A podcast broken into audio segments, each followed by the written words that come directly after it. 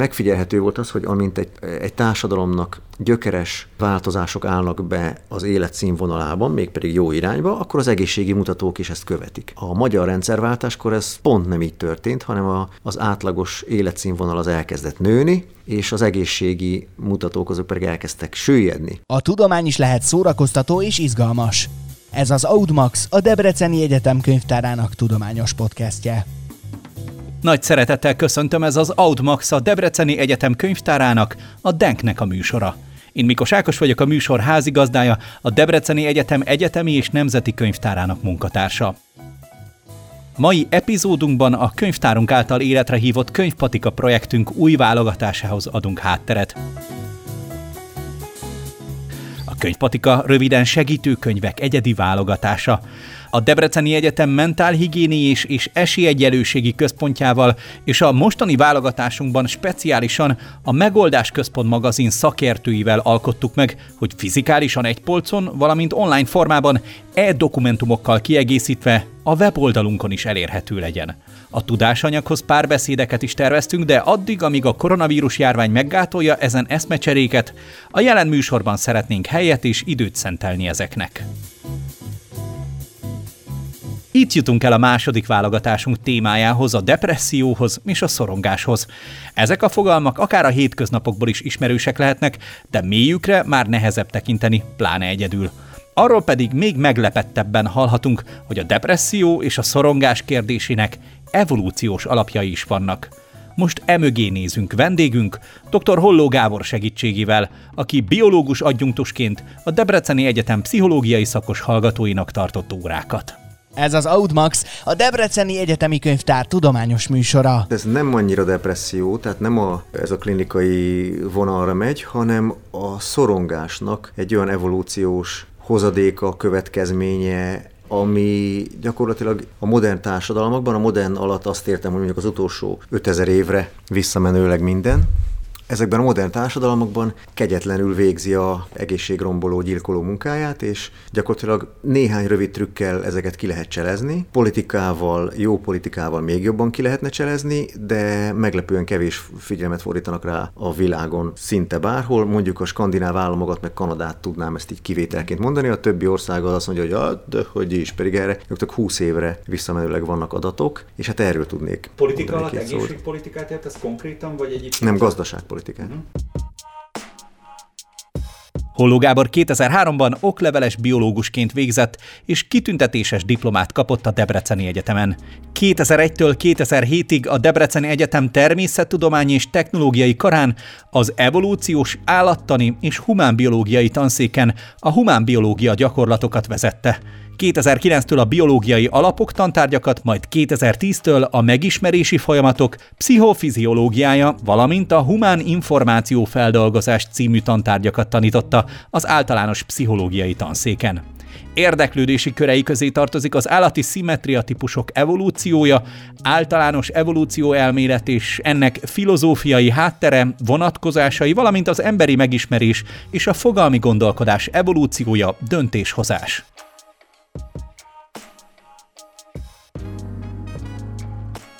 Na de visszatérve a beszélgetésünkhöz, mi volt az az anyag, amely kiindulási pontként szolgált az evolúció, valamint a depresszió és a szorongás témakörének összekapcsolásához? Hát nem tudom, hogy magyarul megvan-e, angolul van meg. Az a címe, hogy Mind the Gap. Ugye ez, ami a londoni metróban ki van írva, hogy vigyázz a résre, nehogy belelépjem. Ugye a, a kocsi meg a peron közt van egy ilyen nagyobb távolság, és akkor minden, mindenhol ki van írva, hogy Mind the Gap. És ez egy ilyen kis darwinizmus ma, Darwinism Today nevű sorozatban jelent meg egy ilyen picike kis könyvecske, ami összefoglalta egy ilyen világméretű szociológiai kutatásnak az eredményeit. És akkor ennek van egy nagyon jelentős biológiai vonala, alapja, meg ugye a pszichológusok számára főleg egy hasznos dolog, ezért is tettem be a tananyagba, de egyébként ugye az általános ember számára is szerintem ez egy elég fontos dolog, hogy erről így informálódjon, vagy tudjon, vagy egyáltalán tudatában legyen ennek a dolognak. Hol van a kapcsolódási pont a biológia és az olyan alapvetően pszichológiai fogalmak, mint a depresszió és a szorongás között? Van biológiai vetülete? Természetesen, és ugye itt majd nem kerülhetjük ki azt, hogy rá ne térjünk, hogy tényleg miről is van szó, ugye? Tehát gyakorlatilag arról van szó, hogy a, az a fajta hierarchikus, és tényleg csak röviden foglalom össze, hogy az a fajta hierarchikus csoportszerkezet, amiben az ember, mint társadalmi lény, mint nevezhetjük csoportban élő és feloldódó lénynek, az emberi evolúció során, tehát ez azt mondjuk, hogy mondjuk egy tágabb határok között becsülve egy ilyen 200 ezertől 100 ezer évvel ezelőttig tól tartó folyamatban részt vett, az nem az, a hierarchikus csoportszerkezet, amiben a modern társadalomban élünk, vagy amióta a, a nagy birodalmaktól vissza tudjuk ezt datálni, mindig is éltek a, legalábbis azok a társadalmak, amelyekről ugye meg fennmaradtak írásos emlékeink. Tehát, hogy úgy tűnik, hogy ez a fajta berendezkedés, ez megöli az embert, mégpedig a szorongáson keresztül. És úgy, hogy ugye a, az ember egy, ha lehet hinni a, a esetleg ma is ilyen ősközösségi társadalom szintjén élő társaságok által szolgáltatott bizonyítékoknak, hogy ezeket annak tekinthetjük. Tehát azt mondhatjuk, hogy valószínű az emberi evolúció során valami ilyesmi csoportokban létezhettünk, mint hogy kimegyünk Pápói Gineára, vagy mit tudom én, akárhol, és akkor ott találunk egy ilyen vad körülmények között élő törzset, akkor azt mondhatjuk, hogy hát körülbelül ilyesmi lehetett a, az ember. Na és ezekre a csoportokra az jellemző, hogy ezek alapvetően egyenlőségelvűek, egalitáriánus berendezkedésűek. Tehát van egy vezető, mondjuk, esetleg még egy szakrális vezető, aztán az mennyire furmányos, hogy játsza ki a csoportot, az egy másik dolog, de hogy ennél további tagolódás nem nagyon van. Hanem mindenki ugye a, a, a becsületességével, a vadászati erényeivel, a segítőkészségével, stb. stb. tud magának nevet szerezni akár konkrétan is ugye, tehát hogy egy, egy olyan nevet kap a, a, a csoportban, ami ő rá jellemző. És akkor erre büszke, és ő azonosul azzal a névvel. Tehát viszont ezek a dolgok, ezek nem úgy működnek, hogy akkor van fővezér, alvezér, meg tizedes, százados, ezredes, meg nem tudom micsoda abban a csoportban,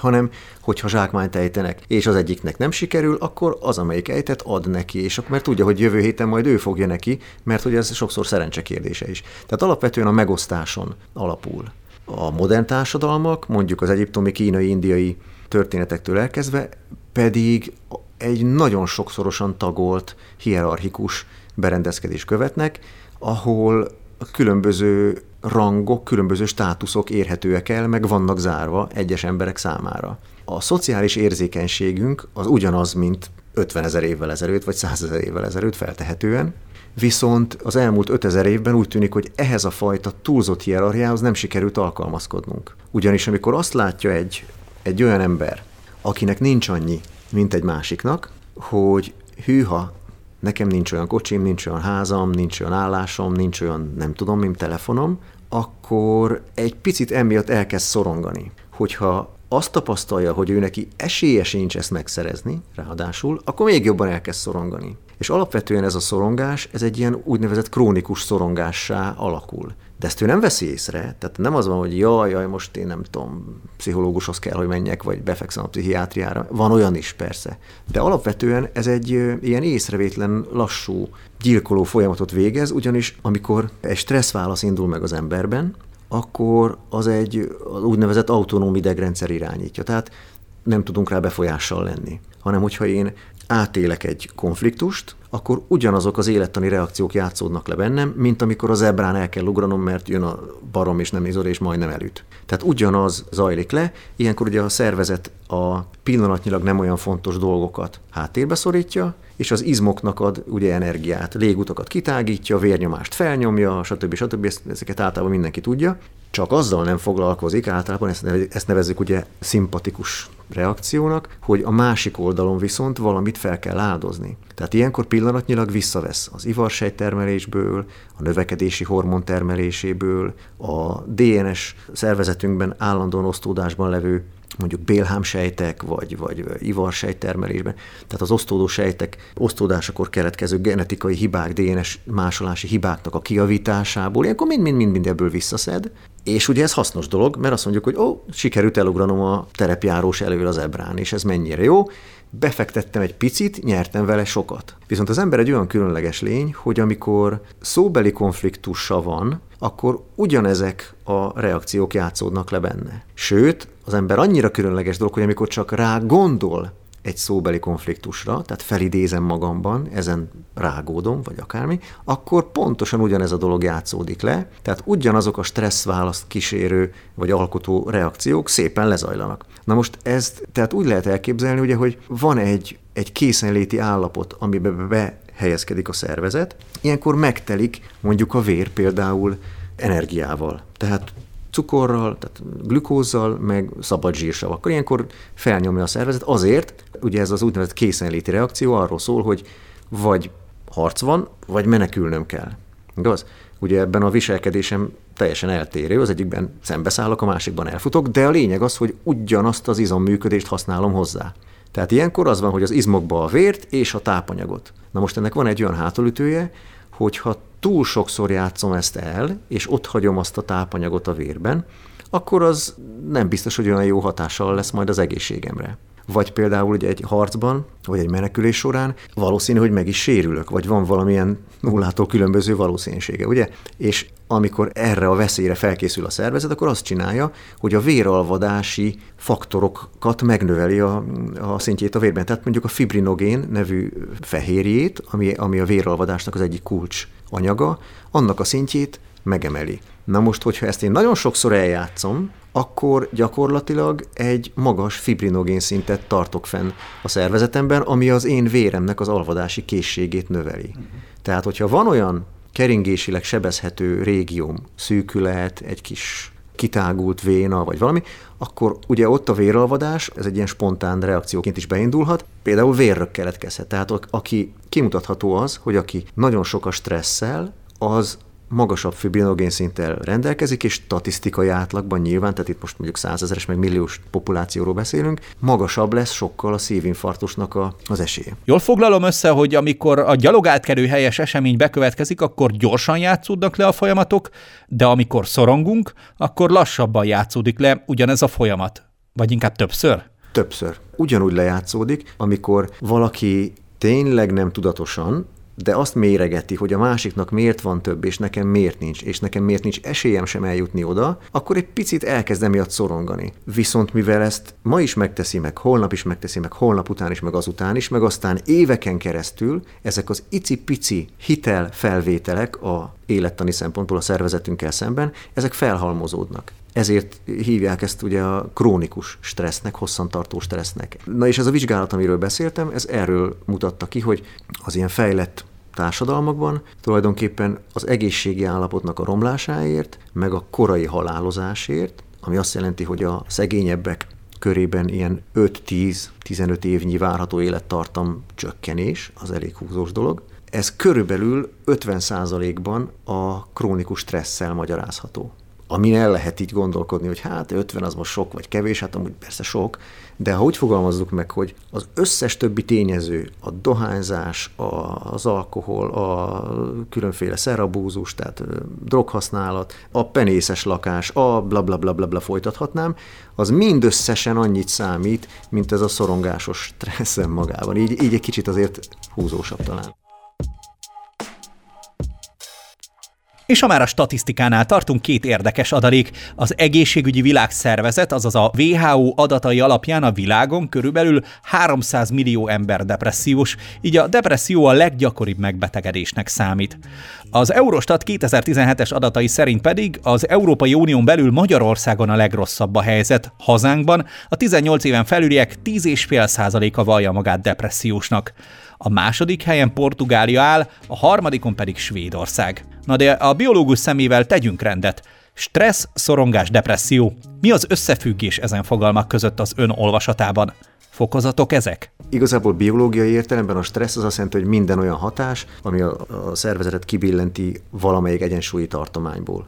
Tehát nevezhetünk, ha szomjas vagyok, akkor víz stresszről, stb. hőstressz, stb. stb. Ez egy tágfogalom, csak a köznyelvben az honosodott meg, a pszichikai stressz, ugye ez a zavartság, meg, meg ez, ez, ez a, amit stressz alatt értünk, az ma ez alatt értjük, és én is ebben az értelemben használom most.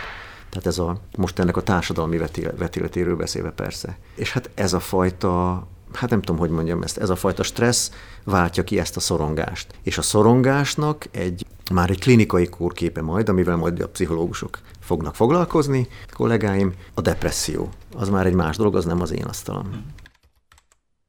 Az Audmax Podcast egy későbbi részében ezeknek a fogalmaknak és értelmezéseknek a mélyére tekintünk egy pszichológus segédletével. Keresse azt az epizódunkat is.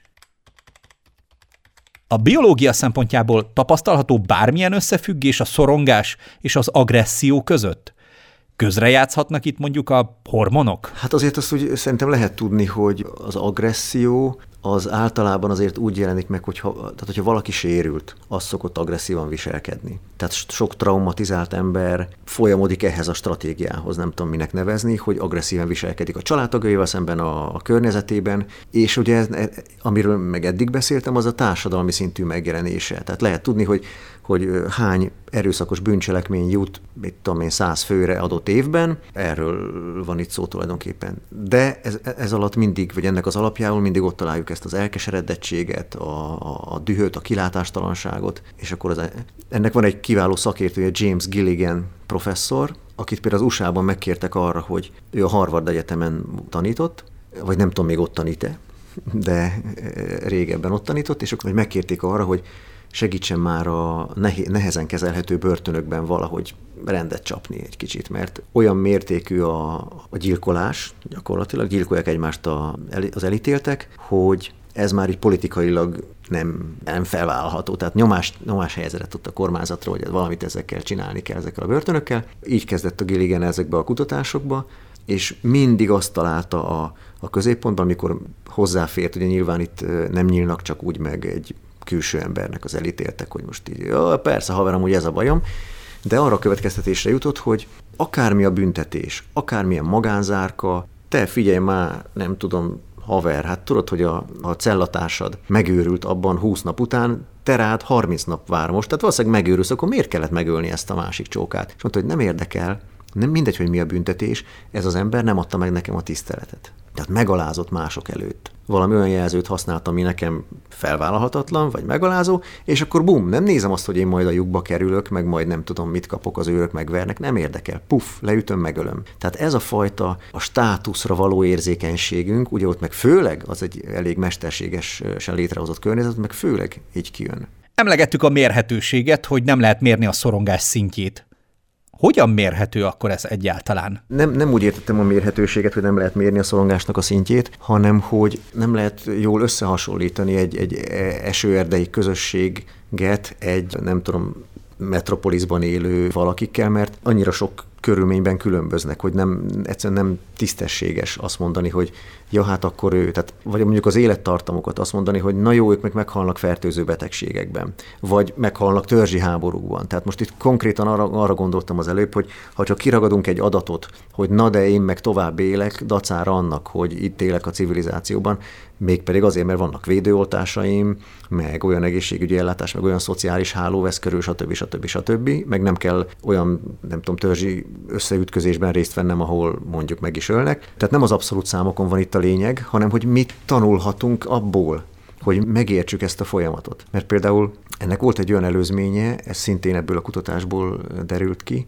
vagy hát nem ebből derült ki, hanem ez a kutatás is épített erre, erre az érvelésében, hogy van több olaszok által alapított amerikai város is, és az egyiknek a, hát talán úgy volt a sztori, hogy az egyiknek egy, egy ilyen városi orvosa beszélgetett egy, egy másik amerikai városnak az orvosával, nem tudom, egy kollégájával, és akkor felhívta arra figyelmet, hogy hát nálunk nem nagyon van szívinfarktus. Tehát mondjuk mit tudom én, az amerikai társadalomban néhány százalékos a, a 65 év felettieknek, mondjuk két százalékos az aránya, Hát ez nálunk a 65 év felettieknek csak egy százalékos, és az egy elég nagy eltérés. A 65 év alatt meg nem is nagyon volt. És akkor ugye elkezdtek, utána ez a kardiológusok mekkája lett, hogy elmentek, ez a rozétónak hívják ezt a várost, és akkor elzalándokoltak oda, hogy megértsék, hogy mi van itt, mi van itt. És hát az van, vagy az volt, hogy ugye ez egy, ez egy bányász városkának a lakossága által alapított amerikai városka. A, az olasz városka az elvesztette a, gyakorlatilag a bányája iránt kifulladt a, a, a kereslet, és akkor azt mondták, hogy oh, ragazzi, andiamo in America, menjünk Amerikába. És akkor felültek a hajóra, elmentek Amerikába, aztán ott olyan jól érezték magukat, hogy szóltak a többieknek haza, meg levelet, hogy gyertek csak ti is, mert itt annyira jó. És gyakorlatilag ami történt, az az, hogy áthozták azt a fajta szorosan kötött társadalmi rendszert, amit ők otthon vagy amiben ők otthon éltek, ahol a háziasszony tisztelték azért, mert háziasszony, ahol az idős embereket ugyanúgy beolva, az idős embereknek a tevékenység ugyanúgy beolvadt a közösség életébe, nem egy ilyen megtűrt, izolált valakik kiváltak. Tehát egy, egy egészséges, szorosan kötött, csak ezt tudom ismételni, társadalom volt. És ahogy elkezdtek amerikanizálódni, mert ez a 60-as években történt ez a megfigyelés, ha jól emlékszem, elnézést, ha nem jól emlékszem, és ahogy elkezdtek amerikanizálódni szépen, az amerikai munkarendet, meg a társadalmi rendszert, ezt a szétesettebb mintát átvenni, úgy szépen nőtt is a szívinfarktus gyakoriság, tehát már meg is szűnt ez a jelenség, de 70 évvel ezelőtt, vagy 60 évvel ezelőtt ez ott volt kőkeményen. És itthon Magyarországon mi látszik ebből? Hát a friss tendenciákat nem tudom, nem ismerem. Egy nagyon jellemző példát tudnék mondani viszont, ezt úgy, úgy nevezték, hogy magyar paradoxon, megfigyelhető volt az, hogy amint egy, egy társadalomnak gyökeres változások állnak be az életszínvonalában, mégpedig jó irányba, akkor az egészségi mutatók is ezt követik. És a, a magyar rendszerváltáskor ez pont nem így történt, hanem a, az átlagos életszínvonal az elkezdett nőni, és az egészségi mutatók azok pedig elkezdtek süllyedni. És ezért volt ez paradoxikus jellegű, ugye, mert hogy hát nem ezt várnánk. És ugye mi volt ekkor megfigyelhető a rendszerváltás idején? Az, hogy ugye ez a szabadrablás időszaka, meg a hú, hirtelen felcsapunk mindennek, meg nem tudom, kárpótlási egy biznisz, meg minden. Vállalkozók vagyunk, meg zavarosban halászunk, meg politika ide-oda, stb. De a lényeg az, hogy erőteljesen elkezdett polarizálódni a társadalom. Tehát elkezdtek nagyon-nagyon gazdagok lenni, meg elkezdtek mély szegénységbe süllyedni emberek, ami előtte nem volt úgy. Tehát maga, maga csak az, hogy ezt az anyagi különbséget megnövelem, vagy hagyom nőni az emberek között, az tényleg ilyen százezeres milliós mintákon egyértelmű összefüggés mutat azzal, hogy romlik az egészségi állapot, és a korai halálozás egyre inkább felüti a fejét. Egyénileg lehetne ezen változtatni, vagy kisebb közösségekben? Milyen szinten érdemes ezt elkezdeni? Azért ezzel lehet ám mit kezdeni, tehát nem kell karbatett kézzel azt mondani magyar módon, hogy hát ez van, hanem lehet ezzel ellen tenni, mégpedig hogyan lehet? Hát kövessük azt a példát, amit a rozétóiak mutatnak nekünk. Tehát, hogyha figyelünk a kapcsolatainkra, ápoljuk őket, tehát vannak erős, stabil kapcsolataink, akkor az véd a betegségekkel szemben. Véd az öregedéssel, véd a, a demenciával, a időskori eltompulással szemben, stb. stb. stb. Boldogabbnak érezzük magunkat eleve. Ha be tudunk iratkozni egy klubba, vagy egy nem tudom milyen haveri körünk van csak, az is nagyon jelentős védőfaktor. Tehát akik társadalmilag izoláltak, azoknak átlagosan háromszor annyi ideig tart felgyógyulni szívinfarktusból például. Tehát ezek nagyon fontos dolgok. És ez csak tényleg csak annyi, hogy, hogy egyszerűen szociális vagyok. Na most nyilván, ha valaki introvertált, akkor nem kell erőltetni ezt a dolgot, mert ugye ő egy inger szegényebb környezetben találja meg azt az inger szintet, ami, ami neki szuper, de attól barátai lehetnek. Tehát a, nem arról van szó, hogy minden nap menjünk, főleg most ugye a vírusos időszakban ne tegyük, de nem arról van szó, hogy most minden nap menjünk és mindenkivel ismerkedjünk, akivel tudunk, hanem azt, hogy, hogy ne hagyjuk elromlani a kapcsolatainkat, mert ezek nagyon fontos dolgok. A másik dolog az az, amit ugye élettanilag tehetünk magunkért, ha már egyszer stresszelünk is, meg ha már egyszer szorongunk is, és a vérünk telepumpálódik állandóan ezekkel a szőlőcukor, tápanyagokkal, stb. stb., akkor égessük el. Tehát akkor fordítsuk le ezt, ugye ez olyan, mint amikor a mint hogyha a szervezetbe egy ilyen, nem tudom, telepumpálnák gőzzel a szervezetünket, és mi azt benhagyjuk, és oj, de rossz ez, aztán megint, aztán megint, mert még mindig szorongok rajta, de hogyha én arra használom ezt a dolgot, amire egyébként ez van, tehát mondjuk nem harcra menekülésre, hanem sportolásban, tudom ezt én kiélni, vagy kiengedni ezt a gőzt, akkor azt tegyem meg. Tehát ezért is mondják azt, hogy ha valaki szorong, és inaktív, akkor már meg is van a kiváló receptje a szívérendszeri megbetegedésekre. Tehát mind a két oldal nagyon fontos. Tehát ugye az, nyilván, hogyha valaki megvilágosodott bölcs, és abszolút nem érdekli az, hogy a másiknak milyen telefonja van, meg ő neki miért nincs olyan, akkor az a legjobb módszer, de ha esetleg nem sikerül valakinek idáig eljutni, akkor pusztán azzal, hogy kielégítő szociális életet, amit ő jónak gondol, meg jónak érez, azt él, valamint ügyel a testmozgásra, akkor rengeteget nyer ezzel. Most, amikor a járvány miatt nagy figyelmet fordítunk az immunrendszerre, de mégis a kapcsolatok elmaradnak vagy satnyulnak, akkor mi történik ilyenkor? Hat ez így is, hogy mondjuk nem vagyunk egy légtérben? Természetes, hogy hat, tehát hogy az, az érzelmi élet itt a lényeg. Nyilván jobb, hogyha szemtől szemben vagyunk, meg jobb, hogyha nem tudom, tényleg fizikailag közel vagyunk egymáshoz, főleg akik kedvelik is ezt a dolgot, ugye így a, nem tudom, az érintést, de az nyilván, hogyha én telefonon tartom a kapcsolatot, vagy egy ilyen videóhívásban, ugye a kis gépemen keresztül, akkor az tökéletes. A másik oldalról meg hát ugye mozogni otthon is tudunk, tehát bemelegítünk valahogy, és akkor tudunk googolgatni, meg tudunk fekvőtámaszozgatni, meg tudunk, nem tudom, akár helyben futni, nem kellene ez ilyen méregdrága masinákat elképzelni, de Nyilván, ha meg valaki azt tudja, akkor azt is lehet. Ez az Audmax, a Debreceni Egyetem könyvtárának tudományos podcastje. Ön mit lát, hogyan csapódik le a jelenlegi helyzet? Azok a figyelmeztetések inkább jutnak el hozzám, vagy azoknak adok hitelt, amelyek arról szólnak, hogy ennek a lezárásos, izolációs, karanténos, stb. időszaknak csak az egyik oldala az, hogy milyen ugye a, egy népességben a halálozás, milyen szövődmények vannak, ki mennyire nehezen esik át rajta, milyen esetleg tüdő problémák, vagy valami marad vissza.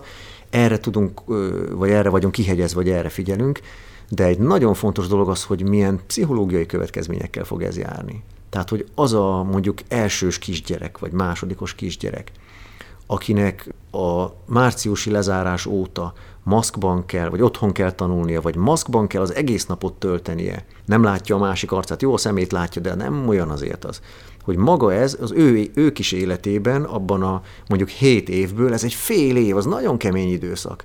Hogy ez milyen befolyással lesz majd vajon? Nem lehet ezt tudni. Mhm. Nem tudja senki, lehet, hogy semmi, mert az emberi psziché az tényleg elképesztően rugalmas. Meg tényleg vannak olyan esetek, amit háborús körülmények között olyan drasztikus behatások érik a, a, az emberi testet és a pszichét, hogy azt gondolnánk, hogy hű, ha most aztán megroppant tőle, és nem. Tehát kiheveri, más úton az egyensúlyt helyre billenti, tehát nem biztos, hogy ennek lesznek olyan következményei, de aki erre érzékeny, meg szorongó, meg ö, egy kicsit fogékonyabb az ilyen elzárásra, á, ott lehet, hogy azért lesz majd mind dolgozni. Korábban emlegettük a törzsi szintű civilizált közösségeket, ahol a szorongás kevésbé van jelen. Ez egy éden ilyen tiszta környezet? Ott semmilyen szinten nem jelenik meg a szorongás, vagy azért előfordul, de nem ilyen mértékben? Nyilván mindent nem lehet mérni, meg összehasonlítani, meg teljesen mások a körülmények. De ez a fajta stressz, ez ott nincsen. De egyébként nem kell olyan messzire mennünk, hogy elmenjünk az ilyen törzsekhez, hanem ö, például nagyon jó erre azoknak a társadalmaknak a példája, ahol vigyáznak arra, hogy ne legyen olyan nagy a különbség a jövedelmek között, mert az egész ez arra megy ki, hogy ahol vannak nagyon szegények, meg nagyon gazdagok, ott nagyon nagy a várható élettartamban levő különbség például a tehetősek meg a szegények között. De ugyanígy nagy például az erőszaknak a szintje. De nem azért, mert a szegények elveszik a gazdagoktól, hanem azért, mert elkeseredésükben fegyvert fognak, meg egymásnak mennek. Van is egy ilyen térkép, a világ erőszak térképe. Afrikai államok közül rengetegen ott vannak a csúcson, ahol az USA is például. Tehát azt gondolnánk, hogy hű, ott aztán minden fenékig tejfel, egyáltalán nem és ahol a békések, mondom, például a skandináv államokban figyelnek arra, hogy, hogy mondjuk a, nem tudom, a, a gyárnak a portása, meg az igazgatója, az ne keressen olyan irdatlanul nagy különbséggel, ugye, mint mondjuk Magyarországon. Mi foglalkoztatja még ezzel a kérdéskörrel kapcsolatosan? Az egyik dolog az az, hogy nagyon örülök annak, hogy azt tapasztalom, hogy a gyerekek egyre több olyan tevékenységben vesznek részt, ahol az együttműködés a fontos, nem pedig a versengés. Tehát, hogyha egy olyanféle társadalmat tudunk elképzelni, amelyikben a, a könyökölés és a másiknak a háttérbe szorítása az előrejutásnak a módja, a másikban meg ahol az együttműködés és a, a, a becsület meg a adom a szívességet, aztán visszakapom típusú működés, akkor jobban szeretném, ha az én gyerekeim egy ilyen B-típusú társadalom, a másodjára emlegetett társadalomban élnének, meg magam számára is ezt tudom elképzelni.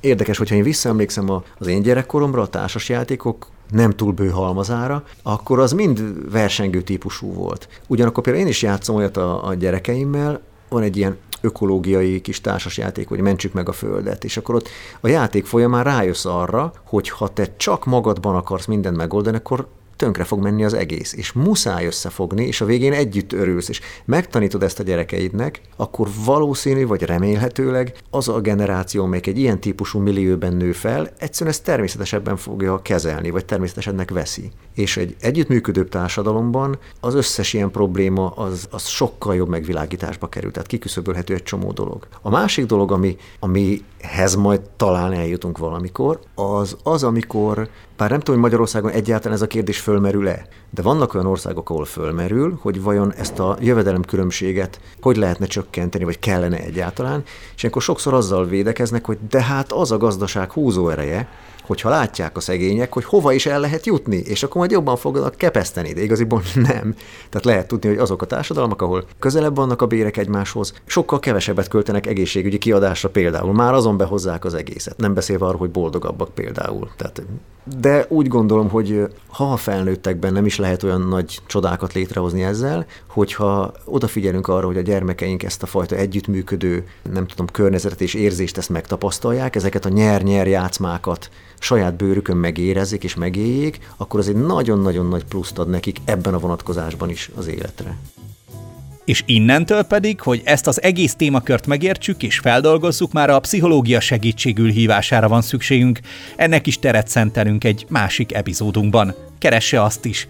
Dr. Holló Gábornak köszönjük szépen, ezzel az Audmax jelenlegi részének végéhez értünk. Keresse meg további epizódjainkat, vagy kövesse műsorunkat.